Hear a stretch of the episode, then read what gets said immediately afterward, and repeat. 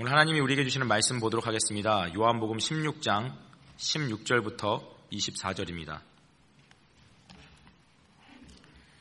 요한복음 16장 16절부터 24절까지 한 목소리로 읽겠습니다. 조금 있으면 너희가 나를 보지 못하겠고 또 조금 있으면 나를 보리라 하시니 제자 중에서 서로 말하되 우리에게 말씀하신 바 조금 있으면 나를 보지 못하겠고 또 조금 있으면 나를 보리라 하시며 또 내가 아버지께로 감이라 하신 것이 무슨 말씀이냐고 또 말하되 조금 있으면이라 하신 말씀이 무슨 말씀이냐? 무엇을 말씀하시는지 알지 못하노라 하거늘. 예수께서 그 묻고자 함을 아시고 이르시되 내 말이 조금 있으면 나를 보지 못하겠고 또 조금 있으면 나를 보리라 함으로 서로 문의하느냐? 내가 진실로 진실로 너희에게 이르노니 너희는 곡하고 애통하겠으나 세상은 기뻐하리라 너희는 근심하겠으나 너희 근심이 도리어 기쁨이 되리라. 여자가 해산하게 되면 그때가 이르렀으므로 근심하나 아기를 낳으면 세상에 사람 난 기쁨으로 말미암아 그 고통을 다시 기억하지 아니하느니라. 지금은 너희가 근심하나 내가 다시 너희를 보리니 너희 마음이 기쁠 것이요 너희 기쁨을 빼앗을 자가 없으리라. 그날에는 너희가 아무것도 내게 묻지 아니하리라. 내가 진실로 진실로 너희에게 이르노니 너희가 무엇이든지 아버지께 구하는 것을 내 이름으로 주시리라. 지금까지는 너희가 내 이름으로 아무것도 구하지 아니하였으나 구하라 그리하면 받으리니 너희 기쁨이 충만하리라. 아멘. 어, 제가 그 개척한 이래로 그리고 뭐 부목사로 있을 때까지 설교를 합하면 좋게 한 1,500편 정도는 설교를 한 것 같은데요. 설교를 준비하면서 한 번이라도 제가 충분히 연구했다. 혹은 한 번이라도 제가 충분히 기도했다라는 느낌을 가진 적이 있을 거라고 생각하세요? 없을 거라고 생각하세요? 예, 없습니다. 그러니 제가 얼마나 힘들겠어요. 그러면서 제가 설교할 때마다 하나님 오늘 말씀을 통해서 기름 부어 주십시오라고 기도하고 있으니 제가 도둑놈 신부입니다. 오늘도 도둑놈 신부를 가지고 말씀을 증거하겠습니다. 다 같이 기도하겠습니다. 존귀하신 주님, 주님의 은혜를 갈망합니다. 주님의 영광을 보기를 원합니다. 하나님께서 진리의 말씀을 우리에게 나타내시길 소원합니다. 부족한 종 진리에 겸손하고 담대한 통로가 되기를 원하오니 하나님 그 말씀을 통해서 하나님께 찾으시는 영혼을 찾으시기 원하며 천국의 순례자로 살아가기로 결단할 수 있는 이 시간 될 수 있도록 인도해 주시옵소서. 우리 주 예수 그리스도 이름으로 간절히 기도드릴 싸움나이다. 아멘.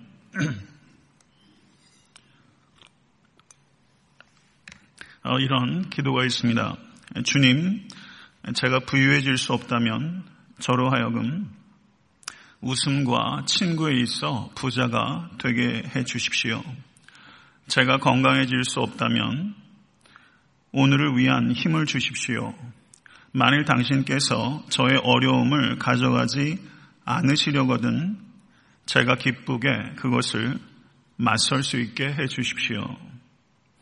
예, 오늘 저의 설교의 목표는 하나님께서 성도님들의 어려움을 가져가지 않으신다면 적어도 기쁨으로 그것들과 맞설 수 있도록 우리들을 세우기 위함입니다.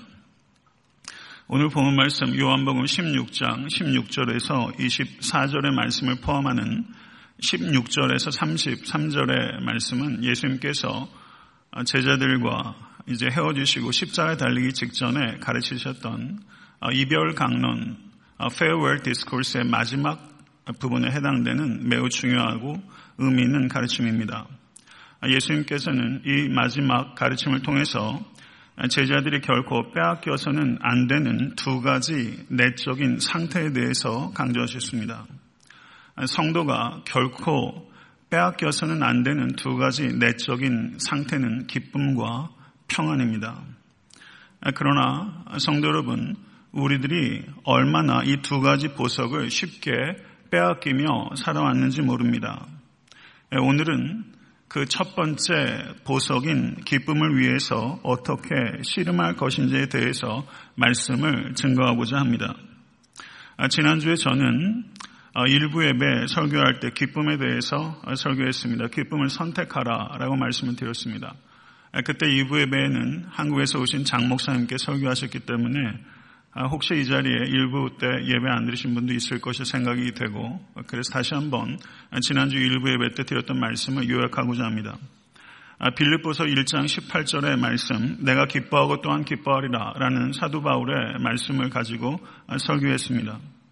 아, 그리스도인들은 기쁜 일이 생겨야 기뻐하는 수동적인 존재가 아니라 능동적으로 기쁨을 선택하는 존재, 심지어 미래의 기쁨도 선취하여 선택하는 존재라고 말씀을 드렸습니다.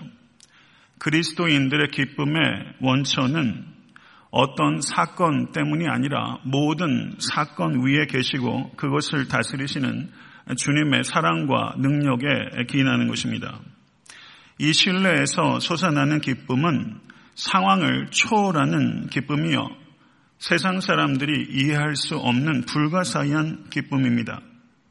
세상 사람들은 이 기쁨을 보고 놀라고 궁금해하며 배우기 원하는 이들은 기쁨의 원천이신 그리스도께 자석처럼 이끌리게 되는 기쁨, 그 기쁨이 바로 성도들이 지켜야 되는 기쁨입니다. 그러나 성도 여러분, 주 안에서 항상 기뻐한다는 것은 결코 쉬운 일이 아니라는 것을 우리는 경험적으로 잘 알고 있습니다. 그렇기 때문에 이 기쁨을 위하여 성도는 기도해야 합니다.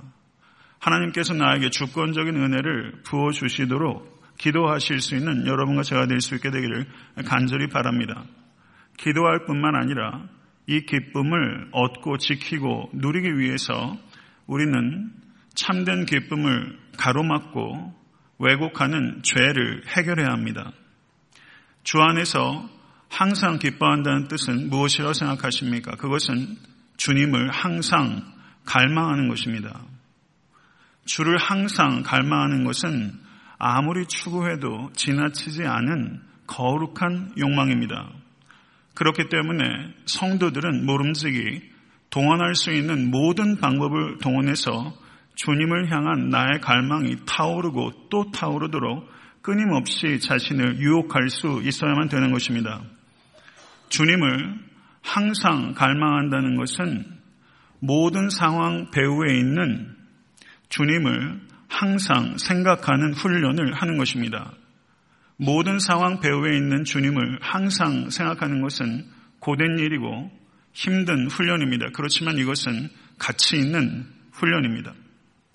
성도 여러분, 우리가 이 세상을 사는 목적은 거룩하신 하나님께 영광을 올려드리는 것입니다. 거룩하신 하나님께 영광을 올려드리는 가장 중요한 수단은 거룩하신 하나님을 항상 기뻐하는 것입니다. 우리가 하나님을 가장 크게 기뻐할 때 하나님께 가장 큰 영광을 올려드릴 수 있다는 것을 기억하실 수 있게 되기를 간절히 바랍니다. 이 세상을 살아가는 성도의 힘은 여호와 하나님을 기뻐하는 힘입니다. 여호와 하나님을 기뻐할 때 나의 문제를 극복할 수 있을 뿐만 아니라 더 나아가서 우리는 여호와 하나님을 기뻐하는 힘으로 가난한 자를 구제할 수 있고 그리고 선교할 수 있고 더 나아가서는 생명을 바쳐 선교할 수 있게 되는 것입니다. 이와 같은 자기 희생적인 섬김의 길은 영웅적인 결단의 결과가 아니라 주 안에서 항상 기뻐할 때 감당할 수 있는 것입니다. 이것이 지난주에 드렸던 설교 요지입니다.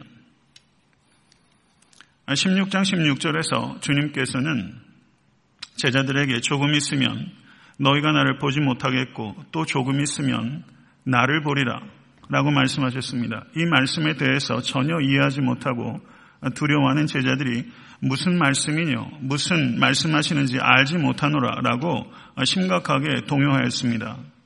그러자 주님께서 19절에 내 말이 조금 있으면 나를 보지 못하겠고 또 조금 있으면 나를 보리라 함으로 서로 문의하느냐? 라고 주님께서 제자들의 무죄에 대해서 연민을 가지고 안타까워 하셨습니다. 그리고 제자들에게 20절에 성도의 기쁨에 대해서 말씀하십니다. 내가 진실로 진실로 너에게 이르노니 너희는 곡하고 애통하겠으나 세상은 기뻐하리라. 너희는 근심하겠으나 너희 근심이 도리어 기쁨이 되리라. 아멘. 주님의 말씀입니다. 도리어 기쁨이 되리라. 성도의 기쁨은 도리어의 기쁨입니다. 지난주 빌립보서 1장 12절에서도 사도 바울이 도리어 말론 성경원어로 rather 도리어라고 말했는데 주님께서도 도리어 기쁨이 되리라. 역전의 기쁨이 예수 그리스도의 십자가 위에서 나타나게 된 것입니다. 조금 있으면 나를 보리라. 주님께서 말씀하신 그 의미는 무엇입니까? 조금 있으면 그러면 그때는 언제를 가리키는 것입니까? 조금 있으면 이 말씀이 가리키는 시점은 두 가지 시점입니다. 가깝게는 예수 그리스도의 부활을 의미하는 것이고 멀게는 예수 그리스도의 재림을 의미하는 것입니다. 예수 그리스도의 부활과 예수 그리스도의 재림 앞에 모든 근심이 기쁨으로 바뀌게 될 것이다. 이 두 가지 초점을 잊지 말아라. 이것이 예수 그리스도의 가르침인 것입니다. 그리고 예수 그리스도의 가르침이 요한복음 20장 19절에서 20절에 성취가 되었습니다.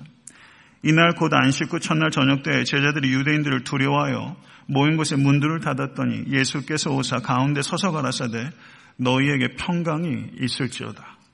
이 말씀을 하시고 선과 옆구리를 보이시니 제자들이 주를 보고 기뻐하더라. 주를 보고 기뻐하더라. 조금 있으면 예수님께서 말씀하셨는데 그 말씀이 이렇게 성취됐고 제자들이 부활의 주님을 보고서 기뻐했습니다. 사랑하는 성도 여러분, 오늘 이 예배를 통해서 여러분의 영안이 열려서 우리 주님을 영으로 볼 수 있게 될 간절히 바랍니다. 말씀을 들으면 영으로 그리스도를 보는 것입니다. 들음으로 말미암아 믿음이 나는 것이고 들음으로 말미암아 성육신하신 말씀이신 예수 그리스도 보게 되는 것입니다. 만약에 부활이 없었다면 제자들은 기쁨을 알지 못하였을 것입니다.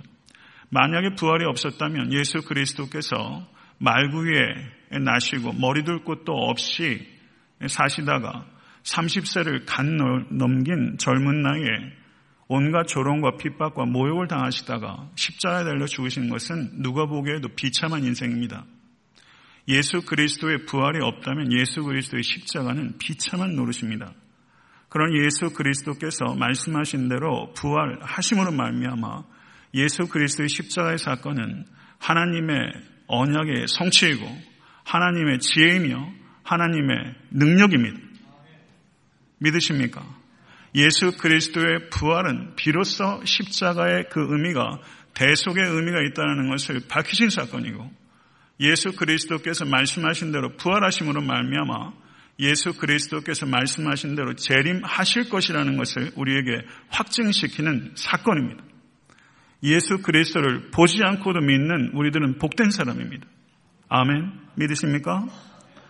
사랑하는 성도 여러분, 22절에서 24절에 예수님의 가르침의 요점은 산모가 고통 끝에 새 생명을 안게 되면 그 고통을 다 잊는 것처럼 지금 내가 너희를 떠나는 것으로 인해서 너희들이 근심하지만 부활에 내가 너희들 가운데 왔을 때 그리고 재림에 내가 너희들 가운데 왔을 때 산모가 그 고통을 다 잊는 것처럼 너희들이 모든 근심이 기쁨으로 바뀌게 될 것이며 부활의 주님을 만난 후에는 너희들의 기쁨을 빼앗을 자가 없을 것이고 그리고 중부자이신 예수 그리스도의 이름으로 거룩하신 하나님께 기도할 때 너희의 기쁨이 충만하게 될 것이다.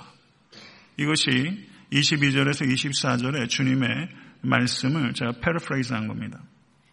성도 여러분, 그리스도인들은 그리스도로 말미암아 거룩하신 하나님과 전적인 새로운 관계를 맺게 된 존재입니다. 믿으십니까? 우리는 더 이상 진노의 자녀가 아니라 양자의 영을 받아 거룩하신 하나님을 아바 아버지라 부르며 하나님의 자녀가 된 것입니다. 우린 거룩하신 하나님과 화평을 누리게 된 존재이고 우리의 더러운 옷과 같은 나의 의로서가 아니라 그리스도의 의를 덧입으로 말미암아 하나님으로부터 죄 없다라고 인정을 받은 존재이고 거룩하신 하나님께 중보자 되신 예수 그리스도의 이름의 능력으로 말미암아 당당하게 언제든지 나아갈 수 있는 통행권을 가진 존재가 되었고 그리고 하나님의 영광을 부분적으로 맛보고 있으며 완전한 영광을 소망 가운데 즐거워하며 기다리는 존재입니다. 할렐루야. 그런 존재가 된 것입니다. 성도 여러분, 이것이 복음입니다. 이 복음으로 말미암아 성도님들의 근심이 기쁨으로 바뀌었습니까? 기쁨을 빼앗기지 않고 계십니까? 그리고 그 기쁨이 충만한 기쁨입니까? 지금 예수님께서 마지막으로 이 페어웰 디스코스를 통해서 이 기쁨 그리고 마지막으로 대제사장적인 기도인 요한모 17장에서 저들이 충만한 기쁨을 갖기를 원한다고 우리 주님께서 기도하셨습니다. 모쪼록 이 아침에 이 예배가 성도님들 10년 가운데 충만한 기쁨을 갖고 또 누리시고 지키시는 결정적인 계기가 될 수 있게 되기를 간절히 소원합니다. 성도 여러분, 그렇지만 주 안에서 항상 기뻐하는 것, 충만한 기쁨을 누리는 것, 어려운 일입니다. 어려운 일입니다. 만약에 그런 기쁨을 누리고 있지 못하고 기쁨은 커녕 낙심하고 우울증 가운데 계시다면 그 원인은 기쁨을 위한 싸움이 부족하기 때문입니다. 주 안에서 항상 기뻐하는 삶을 살기 위해서는 우리는 싸워야 합니다. 그 싸움은 도저히 기뻐하기 어려운 나를 둘러싸고 있는 환경과 싸워야 되고 두 번째 싸움은 주가 아닌 다른 종류의 기쁨을 추구하려는 모든 충동과 싸워야 됩니다. 이 두 가지와 격렬하게 완전 군장을 하고 싸워야 합니다. 이를 악물고 싸워야 합니다. 만약에 기쁨을 위해서 싸우고자 하는 결의가 없다면 고난 가운데서 우리는 기쁨을 지킬 수도 없고 그리고 기쁨이 더 깊어질 수도 없습니다. 기쁨을 위해서 싸울 때만 우리는 기쁨을 심지어 고난 가운데서도 지킬 수 있고 고난 가운데서도 기쁨이 깊어지게 되는 것입니다. 그래서 저는 오늘 설교를 통해서 기쁨을 위한 싸움을 위한 세 가지 싸움 기술을 말씀드리려고 하는 것입니다. 싸움의 기술 세 가지. 성도 여러분, 기쁨을 위한 싸움에 있어서 가장 중요한 기술은 나를 어떻게 다룰 것인가 하는 문제입니다. 제일 어려운 상대는 항상 자기 자신입니다. 나를 어떻게 다룰 것인가에 대한 기술입니다. 자신을 다루기 위해서 가장 중요한 기술은 자신의 영혼을 향하여 설교하는 것입니다.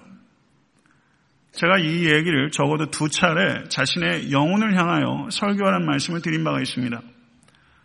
그런데 제가 책을 읽던 과중에 자신의 영혼을 향해서 설교하는 이 말씀을 마틴 로이드 존스 목사님도 설교 가운데 하셨어요. 얼마나 기쁘던지요. 마틴 로이드 존스 목사님이 영적 침체와 치유라는 어, 책을 쓰셨는데 사실은 그분이 이 책을 집필했다기보다는 그분의 많은 설교를 동일한 주제로 묶은 것입니다. 그 책에서 마틴 로이드 존스 목사님이 이런 말씀을 하셨어요. 많은 그리스도인들이 영적 침체를 경험하고 있는 이유는 자신에게 말하는 대신에 자신의 말을 듣고 있기 때문입니다. 자신에게 말하는 대신에 자신의 말을 듣고 있기 때문입니다. 이렇게 말했어요. 아침부터 침대에서 일어나게 되면 무엇인가가 정돈되지 않은 생각들이 끊임없이 나에게 무엇인가를 얘기를 해요. 내가 내 자아에게 말하지 않고 내 육적인 본성이 나에게 말을 걸어오도록 우리는 방치하고 있을 때가 많다는 것입니다. 그래서 마틴 로이드 존스 목사님께서 시편 42편 말씀을 통해서 자아가 자신에게 말하도록 방치하는 대신에 여러분이 직접 자아에게 말씀하십시오. 내 영혼아 내가 어찌하여 낭망하느냐? 지금까지 그의 영혼이 자신을 낙 심시키고 무너뜨려 왔습니다. 그래서 일찍 일어나서 자신의 자아에게 말씀하십시오. 내 자아야 잠시 가만히 있거라. 내가 내게 말하겠다. 이렇게 이야기해야 된다고 마틴 로이 존스 목사님께서 그 책에서 말씀하셨어요. 이것은 매우 중요한 교훈입니다. 싸움의 기술이에요. 이 기술 배우실 수 있게 되기를 바랍니다. 기쁨을 위한 싸움에서 그리스도인들은 지나치게 수동적인 자세를 가지고 있는 것이 사실입니다. 그러나 하나님께서는 우리가 이 기쁨의 문제에 있어서 수동적이기를 원치 않으십니다. 하나님께서는 우리가 기쁨을 위해서 적극적으로 싸우기를 원하시고 그리고 그 싸움의 주된 전략은 자기 자신에게 복음을 선포하는 것입니다. 자신의 자아에게 복음을 선포하시는 모든 권속 되실 수 있게 되기를 우리 주 예수 그리스도를 간절히 축원합니다. 성도 여러분, 사탄은 기쁨을 파괴하는 것에서 기쁨을 느끼는 악한 영입니다. 사탄은 기쁨의 파괴자입니다. 사탄을 파괴할 수 있는 길은 자기 자신에게 복음을 선포하는 것입니다. 자기 자신에게 복음을 선포함으로 말미암아 사탄의 파괴적인 힘을 파괴하시는 여러분과 제가 될 수 있게 되기를 간절히 바랍니다. 성도 여러분, 복음은 무엇입니까? 복음은 우리의 행위 때문이 아니라 그리스도의 행위 때문에 그것을 믿음으로 말미암아 우리가 값없이 하나님으로부터 의롭다 인정을 받아 거룩하신 하나님과 화평케 되었다는 기쁜 소식입니다. 이것이 복음입니다. 그러나 중생한 성도도 죄를 짓습니다. 그러나 중생한 성도는 그 죄로 인해서 구원에서부터 이탈되지 않습니다. 우리의 행위 때문에 구원받지 않았던 것처럼 우리의 행위 때문에 구원에서 이탈되지 않습니다. 이것이 복음입니다. 이것을 자신의 영혼을 향해서 선포하실 수 있는 모든 권속되실 수 있게 되기를 간절히 바랍니다. 저를 한번 따라해 보시겠어요? 당당한 죄책감. 이런 말씀 들어보셨어요? 당당한 죄책감. 당당한 죄책감. 영어로 거스티 길트. 이건 제가 만든 말 아니고요. 누가 만들었겠습니까? 존 파이퍼 목사님이 사용한 용어예요. 당당한 죄책감. 당당한 죄책감을 본회퍼 목사님이 얘기했던 값싼 은혜와 혼동해서는 안 됩니다. 값싼 은혜를 말하는 사람은 죄를 가볍게 여기지만 당당한 죄책감을 말하는 사람은 죄를 심각하게 여깁니다. 당당한 죄책감의 비밀을 아는 사람들은 죄를 혐오합니다. 중생한 성도도 죄로 인해서 하나님과 소원해지게 되고 그리고 하나님의 진노가 임하게 될 때 중심으로 통회하며 하나님의 징계를 인내하고 하나님의 구원을 기다리는 사람입니다. 그러나 당당한 죄책감을 그 비밀을 아는 성도는 회개의 죄더미 속에서도 담대합니다. 성도 여러분, 당당한 죄책감의 비밀을 아는 하나님의 자녀는 하나님의 진노가 나에게 쏟아졌을 때 그 진노가 심판자의 진노가 아니라 아버지의 진노라는 것을 아는 사람입니다. 자아가 건강한 자녀들은 부모로부터 혼날 때도 아버지가 혼내는 것을 옆집 아저씨가 혼내는 것을 생각하지 않죠. 아버지의 징계로 생각하고 그 사랑의 징계를 달게 받는 것처럼 당당한 죄책감을 가지고 있는 하나님의 자녀, 이신층의 복음을 진심으로 영혼으로 깨닫는 성도는 하나님의 징계를 받는 순간에도 그 징계가 아버지의 징계라는 것을 알고 있는 당당함이 있습니다. 성도 여러분, 당당한 죄책감. 이 표현이 여러분이 어떻게 느낄지 모르겠지만 당당한 죄책감은 사탄의 참소에 대항할 수 있는 매우 강력한 무기입니다. 이 무기를 가지실 수 있게 되기를 간절히 축원합니다. 내가 나를 이해할 때는 내가 나를 바라보는 관점, 다른 사람이 나를 바라보는 관점, 이 중요한 것이 아니라 하나님께서 나를 바라보는 관점이 중요한 것입니다. 당당한 죄책감을 가지실 수 있게 되기를 바랍니다. 사탄이 우리를 참소합니다.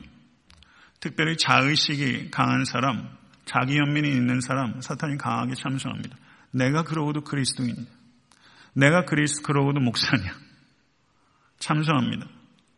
사랑하는 성도 여러분, 그때 우리는 이렇게 말해야 됩니다. 전 번연이 이렇게 얘기했어요.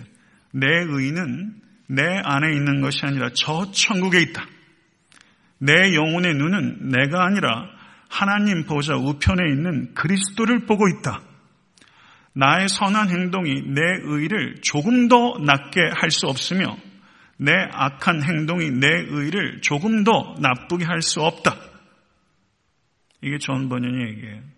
내 행동이 하나님께서 인정하신 내 의를 낫게 할 수도 내 나쁜 행동이 하나님께서 인정하신 내 의를 나쁘게 할 수도 없습니다. 왜냐하면 그 의는 나에게서 온 의가 아니라 외부적인 의, 십자가에 달리셔서 대속하신 우리 주 예수 그리스도의 전가된 의이기 때문입니다. 그렇기 때문에 사탄에게 우리는 이렇게 말할 수 있어야 됩니다. 저를 한번 따라 하시죠. 나는 느릴지라도 그리스도를 닮아하고 있다. 나는 느릴지라도 그리스도를 닮아하고 있다. 사탄의 참소에 대해서 이렇게 말씀하실 수 있는 여러분과 제가 될 수 있게 되기를 간절히 축원합니다. 이것이 무기입니다. 기쁨을 위한 싸움의 두 번째 기술은 부정적인 느낌에 지배받지 말고 행동하라는 것입니다.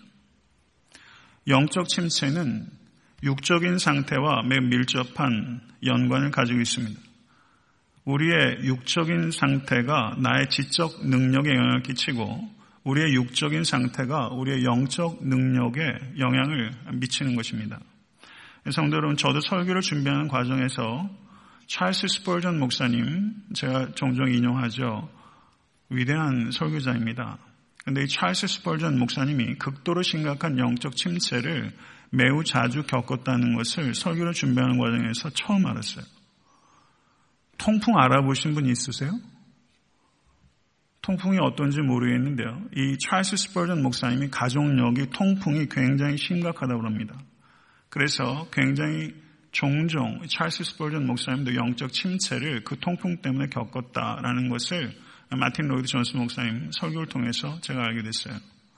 성도 여러분, 신앙의 위인들도 육적으로 침체되게 되면 그것이 영적 침체로 이어지는 경우가 성경에도 그리고 교회 역사 가운데도 적지 않습니다. 혹시 이 자리에 우울증에 시달리고 계신 성도님들 계십니까?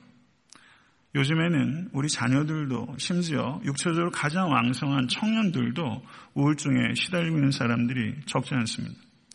아마 가족들 가운데 혹은 주변에 적어도 여러 사람들이 아마 우울증에 시달리고 있고 혹은 항우울제를 복용하는 사람들이 적지 않을 것입니다. 맨하탄에 있는 세계에서 돈 꽤나 잘 번다는 사람들 모여있는 그곳에 가장 많이 항우울증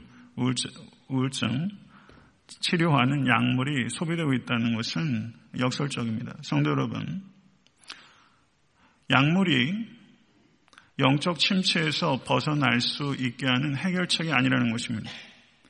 약물이 효력을 나타내서 내가 가지고 있는 정서를 상당 부분 컨트롤할 수 있게 된 순간에도 내가 영적으로 침체된 근본적인 문제를 약물이 해결할 수 없다는 것을 우리 생각해야 됩니다. 약물이 우리의 영적 침체, 정신적인 침체의 구원자가 아니라 구원자는 오직 우리 주 예수 그리스도입니다. 사랑하는 성도 여러분, 항우울제가 진짜 약이 아니라 구약과 신약에 계시된 그리스도가 진짜 약입니다.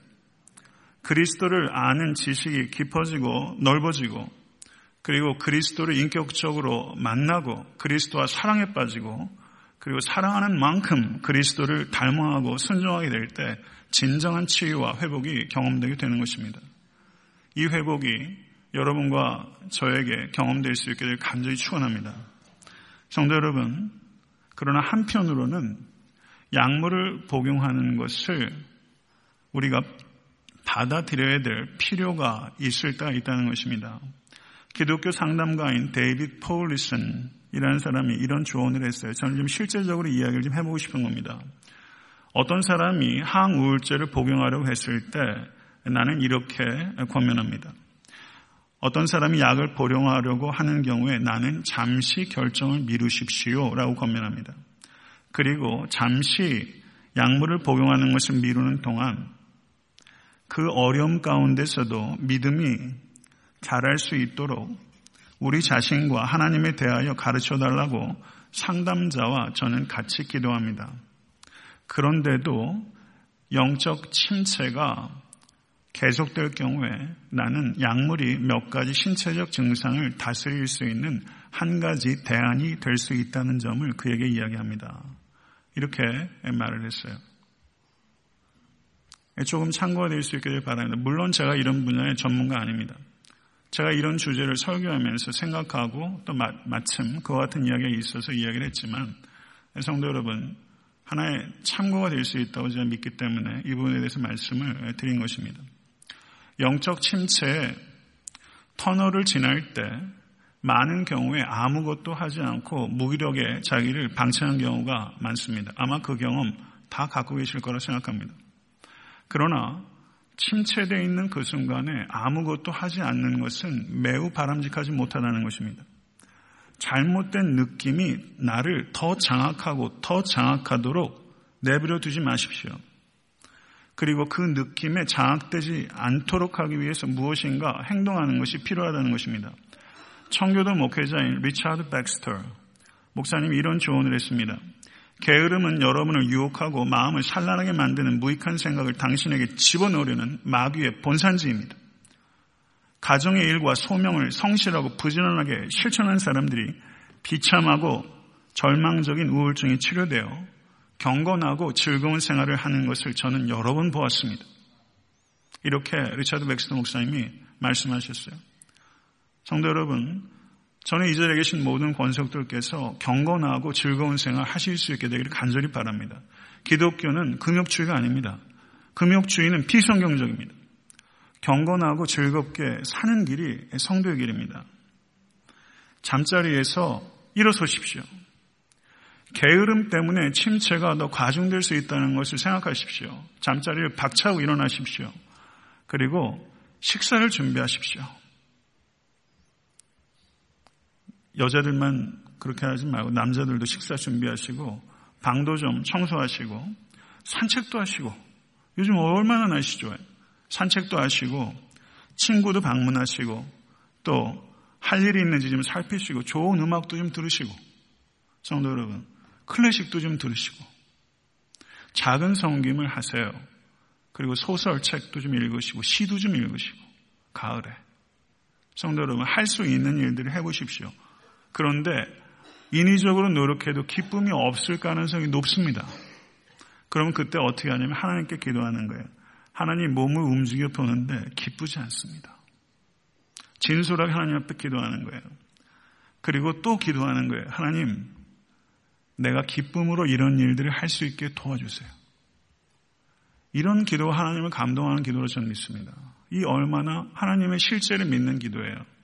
성도 여러분, 마음으로 감사가 전혀 없어요. 그런데 입술로 감사하는 것이 좋은 겁니까? 나쁜 겁니까? 좋은 거예요? 나쁜 거예요? 좋은 거로 생각하시는 분 한번 손 한번 들어오세요. 나쁜 거로 생각하시는 분손 한번 들어오세요. 헷갈리세요? 제가 너무 수준이 낮은 겁니까? 높은 겁니까? 마음으로 감사가 전혀 느껴지지 않는데 입술로 감사하는 것이 좋은 것인가 나쁜 것인가? 나쁜 것이라 생각하시는 분들은 그거 위선 아닙니까? 이렇게 생각할 수 있죠. 입술로 하는 감사가 위선일 때는 어떤 건지 아십니까? 사람들 앞에서 할 때예요. 다른 사람들로부터 인정받기 위해서 입술로 감사하는 것, 그건 위선적인 감사예요. 마음이 없는데 입술로 다른 사람들 앞에서 감사하는 것, 위선적인 감사예요. 그런데 하나님께 입술로 감사하면서 하나님, 하나님께서 항상 감사하라고 말씀하셨습니다. 그래서 그 말씀에 순종하여 입술로 감사합니다. 그런 하나님, 제 마음 아시죠? 제 마음에는 감사가 전혀 없습니다. 이런 기도는 위선이 아니에요. 이런 기도는요, 하나님 앞에서 하나님의 자비를 구하는 정직한 기도, 하나님을 기쁘시게 하는 기도예요. 다른 거잖아요. 하나님 입술로 감사합니다. 그러나 제 마음은 조금도 움직이지 않아요. 하나님 제 마음 고쳐주십시오라고 기도하는 거예요. 성도 여러분, 내면의 동기를 파악하는 게 쉽습니까? 어렵습니까? 다른 사람의 내면의 동기가 파악이 쉽게 됩니까? 다른 사람 마음이 쉽게 보입니까? 다른 사람 고사하고 내 마음의 내면의 동기가 쉽게 보입니까? 악한 동기가 쉽게 보입니까? 저도요, 목회를 하면서 내 안에 이런 악한 게 있구나. 이것 발견하기 바빠요. 어떻게 이 순간에 이런 생각이 나한테 들어오지? 제가 그런 생각을 하려고 조금도 의지하지 않았어요. 근데 그런 생각이 들어와요. 소스라치게 놀래요. 육신이 죽어야 되나? 그런 생각이 들 만큼. 악한 동기를 내가 잘 몰라요. 어디에 숨어 있다가 이렇게 뱀처럼 나오는지 몰라요. 돌 하나 늘면 뱀이 지나가는 것처럼 제 영혼의 돌을 치우면 뱀이 돌아다녀요. 제 악한 동기를 제가 다 파악하지 못해요. 똑같이 우리의 마음에 있는 선한 동기가 얼마나 파악된다고 생각하세요? 내 마음에 있는 선한 동기를 내가 다 안다고 생각하세요? 오산입니다. 교만이에요. 내 마음의 악한 동기를 정확하게 파악할 수 없는 것처럼 선한 동기도 정확하게 파악할 수 없습니다. 하나님, 내가 입술로는 감사하는데 내 마음에는 감사하는 마음이 전혀 없습니다. 맞죠? 그러나 다 맞을까요? 그렇게 생각하는 그 순간에도 내가 알지 못하는 어느 돌 밑에 감사의 파편이 거기 있을 수 있다는 거예요, 성도 여러분. 그렇기 때문에 사람들 앞에서 위선적으로 감사하는 것, 위선적으로 입술로 감사하는 것, 그건 위선이죠. 그러나 하나님 앞에서 조금 전에 말씀드린 것처럼 그렇게 기도하는 것. 그건 입술로 감사하다 보면 마음의 감사가 넘쳐 흐르게 되는 것입니다. 그런 행동 하셔야 됩니다. 기쁨을 위한 싸움의 세 번째 기술은 지극히 작은 자를 섬기는 것입니다. 사람이 영적 침체를 겪는 원인들이 여러 가지가 있죠. 제가 어떻게 이 작은 설교 한 편에 다 담겠어요. 그러나 영적 침체를 겪는 중요한 이유, 이유 가운데 하나는 자기 중심적인 사고와 삶에 기인하는 것입니다. 나, 나, 나. 내 가족, 내 새끼, 내 남편. 그것이 나와 내 가족이 전부가 될 때, 그럴 때 영적 어둠이 찾아옵니다. 뚜렷하게 죄라고 얘기하긴 애매한 부분이 있어도 내 관심이 완전히 self-centered 됐을 때 그때 영적 침체가 찾아오게 되는 것입니다. 나하고 내 가족밖에 모르면 세상의 악과 그리고 세상에 고통당하는 이웃들의 아픔에 대하여 우리는 어쩔 수 없이 무감각해지게 되고 무관심해지게 되는 것입니다. 그러다 괴물이 되는 것입니다. 이러한 경향, 나와 내 가족만 생각하는 경향, 악과 고통받는 실제에 무관심하고 아무런 행동도 하지 않는 이러한 경향, 이러한 경향이 결국 개인과 교회의 영적 침체를 가져오는 것입니다. 이사야서 58장 11절에서 12절의 말씀을 보시면 나 여호와가 너를 항상 인도하여 마른 곳에서도 내 영혼을 만족해 하며 내 뼈를 견고케 하리니 너는 물된 동산 같겠고 물이 끊어지지 아니하는 샘 같을 것이니라. 내게서 날짜들이 오래 황폐한 것들을 다시 세울 것이며 너는 역대에 파괴된 기초를 쌓으리니 너를 일컬어 무너진 데를 수부하는 자를 할 것이며 길을 수축하여 거할 곳이 되게 하는 자라 하리라. 이 말씀 아마 좋아하시는 성도들 많이 계실 거예요. 물된 동산 같겠고 물이 끊어지지 않은 샘 같을 것이다. 사랑하는 성도 여러분, 삶의 어둠과 영적 침체 가운데 아마 계시다고 생각하시는 분, 이 자리에 반이 더 더 될지도 몰라요. 아마 많은 분들이 그렇다고 생각할 수 있습니다. 목회자는 영적 침체 가운데 안 빠진다고 생각하십니까? 성도 여러분, 영적 침체에서 벗어나는 기술 중에 하나는 다른 사람들을 위한 섬김의 삶을 사는 것입니다. 오래 황폐된 곳들을 세우고 파괴된 기초를 쌓고 무너진 데를 수보하는 일에 여러분의 삶을 들이실 수 있기로 이 아침에 결단하실 수 있게 되길 바랍니다. 하나님께서는 다른 사람의 삶을 회복하는 일에 우리의 삶을 드릴 때 나의 삶을 회복시키시고 나의 삶을 형통케 하십니다. 이것이 영적 비결입니다. 사도행전 20장 35절에 범사에 여러분에게 모범을 보여준 바와 같이 수고하여 약한 사람들을 돕고 또 주 예수께서 친히 말씀하신 바 주는 것이 받는 것보다 복이 있다 하심을 기억하여 할지니 성도 여러분, 이것을 기억하십시오. 다른 사람의 회복을 도울 때 나의 회복이 이루어진다는 것은 놀라운 영적 비밀입니다. 자기 중심적인 생각에서 탈피하십시오. 자기와 맞서십시오. 그리고 보다 높은 비전과 소명을 위해서 자신을 들이십시오. 그럴 때 어두움에서 탈출할 수 있는 것입니다. 성도 여러분, 다른 사람들을 도울 수 있는 가장 큰 섬김은 무엇입니까? 복음입니다. 복음을 나눌 때 다른 사람들을 가장 크게 섬길 수 있는 것입니다. 복음은 기쁜 소식입니다. 기쁜 소식을 전할 때 성도는 기쁨으로 충만해집니다. 아멘? 오늘 문을 열고 나시면 일주일 동안 한번 실험해 보세요. 기쁨의 소식을 증거할 때 내 안의 기쁨이 얼마나 견고해지는지. 여러분 주변에 절망한 사람이 있으면 성경을 읽어주십시오. 읽어주십시오. 병든 자가 있으면 찾아가셔서 성경을 읽어주십시오. 찬양할 노래를 잃어버린 사람이 있다면 찾아가셔서 찬양을 부르십시오. 기도할 힘이 없다면 그의 손을 붙잡고 같이 기도하십시오. Amazing Grace를 작시한 사람이 누구죠? 존 뉴턴. 아시는 대로 노예선 선장이었어요. 그런데 존 뉴턴에게 침체된 우울증으로 시달리고 있는 윌리엄 쿠퍼라는 친구가 있었어요. 4살 차이예요. 존 뉴턴이 그의 나이 40세에 영국의 올니라는 곳에서 담임 목회를 하고 있을 때 윌리엄 쿠퍼를 처음 만났어요.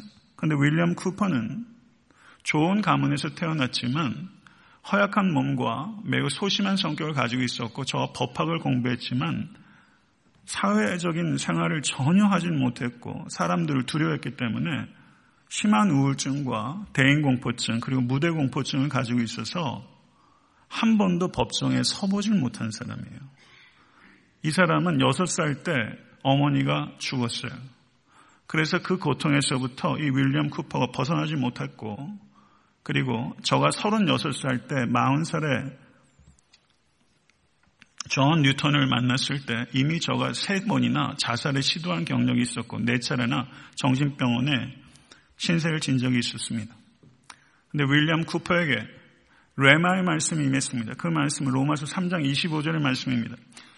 이 예수를 하나님이 그의 피로서 믿음으로 말미암아 화목제물로 세우셨으니 이는 하나님께서 길이 참으시는 중에 전에 지은 죄를 간과하심으로 자기의 의로움을 나타내려 하십니다. 이 말씀이 레마의 말씀으로 윌리엄 쿠퍼의 영혼에 박힌 것입니다. 그리고 윌리엄 쿠퍼가 뭐라고 고백했냐면요.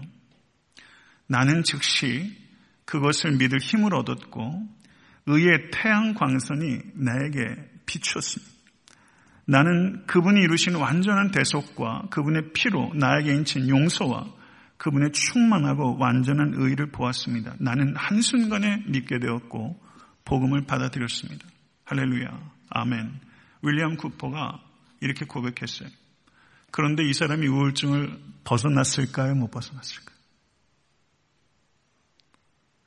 예수 그리스도를 그 복음을 진심으로 받아들였지만 저가 우울증에서 완전히 자유로워지지 않았어요. 이게 삶의 리얼리티일 수 있다는 거예요. 우울증에서 완전히 벗어나지 못했어요.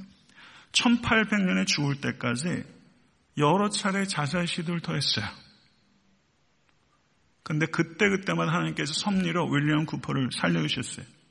존 뉴턴이 올니라는 곳에서 떠나서 새로운 사역지를 가서도 존 뉴턴이 윌리엄 쿠퍼와 20년 동안 편지를 왕래했어요. 심지어 이 윌리엄 쿠퍼의 옆을 지키기 위해서 자기의 휴가도 포기한 일들이 있었대요. 그러나 그는 끝까지 영적 어둠에서 완전히 탈출하지 못하고 그 상태로 죽었어요. 성도 여러분, 참된 성도도 영적인 침체와 어둠을 벗어나지 못하고 오래 지속될 수 있고 심지어 그 상태로 죽을 수도 있어요. 윌리엄 쿠퍼가 그걸 얘기해요. 하나님께서 왜 그렇게 하시죠? 왜 그렇게 우울증에서 못 벗어나게 하시죠? 아까 그렇게 고백했던 사람을. 거기에는 우리가 다 헤아릴 수 없는 이유가 있습니다. 쿠퍼가 뉴턴에게 편지를 썼어요. 목사님의 방문으로 저는 힘을 얻었습니다. 목사님은 저를 광야에서 이끌어내어 예수님께서 그분의 양떼를 먹으시는 풀밭으로 저를 인도하기 위해 보냄받은 목자임을 저는 압니다. 저는 목사님에 대해서 언제나 변함없는 따뜻한 우정을 느낍니다. 저는 교회가 어떠해야 되는가 하는 것에 있어서 이 부분을 생각하게 되는 거예요. 성도 여러분, 우리가 이렇게 영적 어둠에서 헤어나지 못하는 성도와 20년 동안 우정을 같이 나눌 수 있는가? 그 문제를 해결해 주는 건 2차적인 문제고 그와 존재를 그렇게 길게 나눌 수 있는가? 이런 문제죠. 이 윌리엄 쿠퍼가 남긴 찬송시가 뭔지 아세요? 여러분 기절하지 마세요. 샘물 같은 보혈은 주님의 피로다. 보혈의 죄를 씻으면 정하게 되겠네. 저 도적 회개하고서 보혈에 씻었네. 더 도적 같은 이 몸도 죄 씻기 원하네. 재속함 받은 백성은 영생을 얻겠네. 살 동안 받는 사랑을 늘 찬송하겠네. 날 정케 하신 피보니 그 사랑 한없네. 살 동안 받는 사랑을 늘 찬송하겠네. 이후에 천국 올라가 더 좋은 노래로 날 구속하신 은혜를 더 찬송하겠네. 우울증에서 완전히 극복하지 못했고 그리고 그대로 죽었는데 이렇게 귀한 찬송시를 썼는데 저 천국 올라가 더 좋은 노래로 날 구속하신 은혜를 늘 찬송하겠네. 여기에 진심이 없습니까? 명확한 확신은 없어도 진정성 있는 믿음은 여기 있는 것입니다. 사랑하는 성도 여러분, 우울증을 완전히 떨치지 못하고 고통받다 살다간 윌리엄 쿠퍼. 아마 이 자리에 나와 비슷한 것이 많다고 느끼는 분이 계실지도 몰라요. 그의 삶은 우울증으로 쓰디 썼습니다. 그러나 그의 삶은 하나님의 은혜로 달디 달았어요. 인생은 참 역설적이에요. 쓰디 쓰고 달디 달아요. 윌리엄 쿠퍼가 좋아했던 시인이 있어요. 조지 허버트라는 목사입니다. 그분이 쓴 시가 쓰고도 달도다. 쓰고도 달도다. 그 시의 내용을 제가 불러드리겠습니다. 나의 사랑하는 노하신 주님, 당신은 사랑하시나 때리시고 내던지시나 일으키시나이다. 나도 그렇게 하겠습니다. 불평하겠으나 찬양할 것이며 몹시 슬퍼하겠으나 인정하겠나이다. 내 모든 시큼 달큼한 날 동안 애통하며 사랑하겠나이다. 이게 조지 허버트의 시예요. 깊은 시라고 생각합니다. 이게 신앙의 리얼리티를 반영한다 생각해요. 시큼 달큼한 날 동안 애통하며 살아가겠나이다. 몹시 슬퍼하겠으나 인정하겠나이다. 저는 마지막까지 분투한 윌리엄 쿠퍼에게 저는 깊은 경의를 표합니다. 이러한 믿음의 길을 걸어간 성도가 있었다는 것이 오히려 하나 어려움 없이 위태롭지 않게 살아갔던 사람보다 저에게 훨씬 격려가 되고 의지가 되고 그리고 친구가 되어주는 사람으로 저는 생각해요. 그를 건지신 하나님을 찬양하고 하나님을 사랑합니다. 성도 여러분 고린도서 6장 10절은 이렇게 말합니다. 우리는 근심하는 자 같으나 항상 기뻐하는 자다. 성도 여러분, 우리는 근심하는 자 같으나 항상 기뻐하며 서로를 돌보는 삶을 살아가야 됩니다. 성도 여러분, 설교를 맺습니다. 제 설교의 목표는 하나님께서 우리의 어려움을 가져가시지 않더라도 기쁨으로 그 어려움과 맞설 수 있도록 여러분을 세우는 것입니다. 오늘 이 설교가 여러분이 조금이라도 더 기쁨으로 어려움을 맞설 수 있는 일에 응원이 됐으면 하는 간절한 마음으로 설교를 증거했습니다. 기도하겠습니다.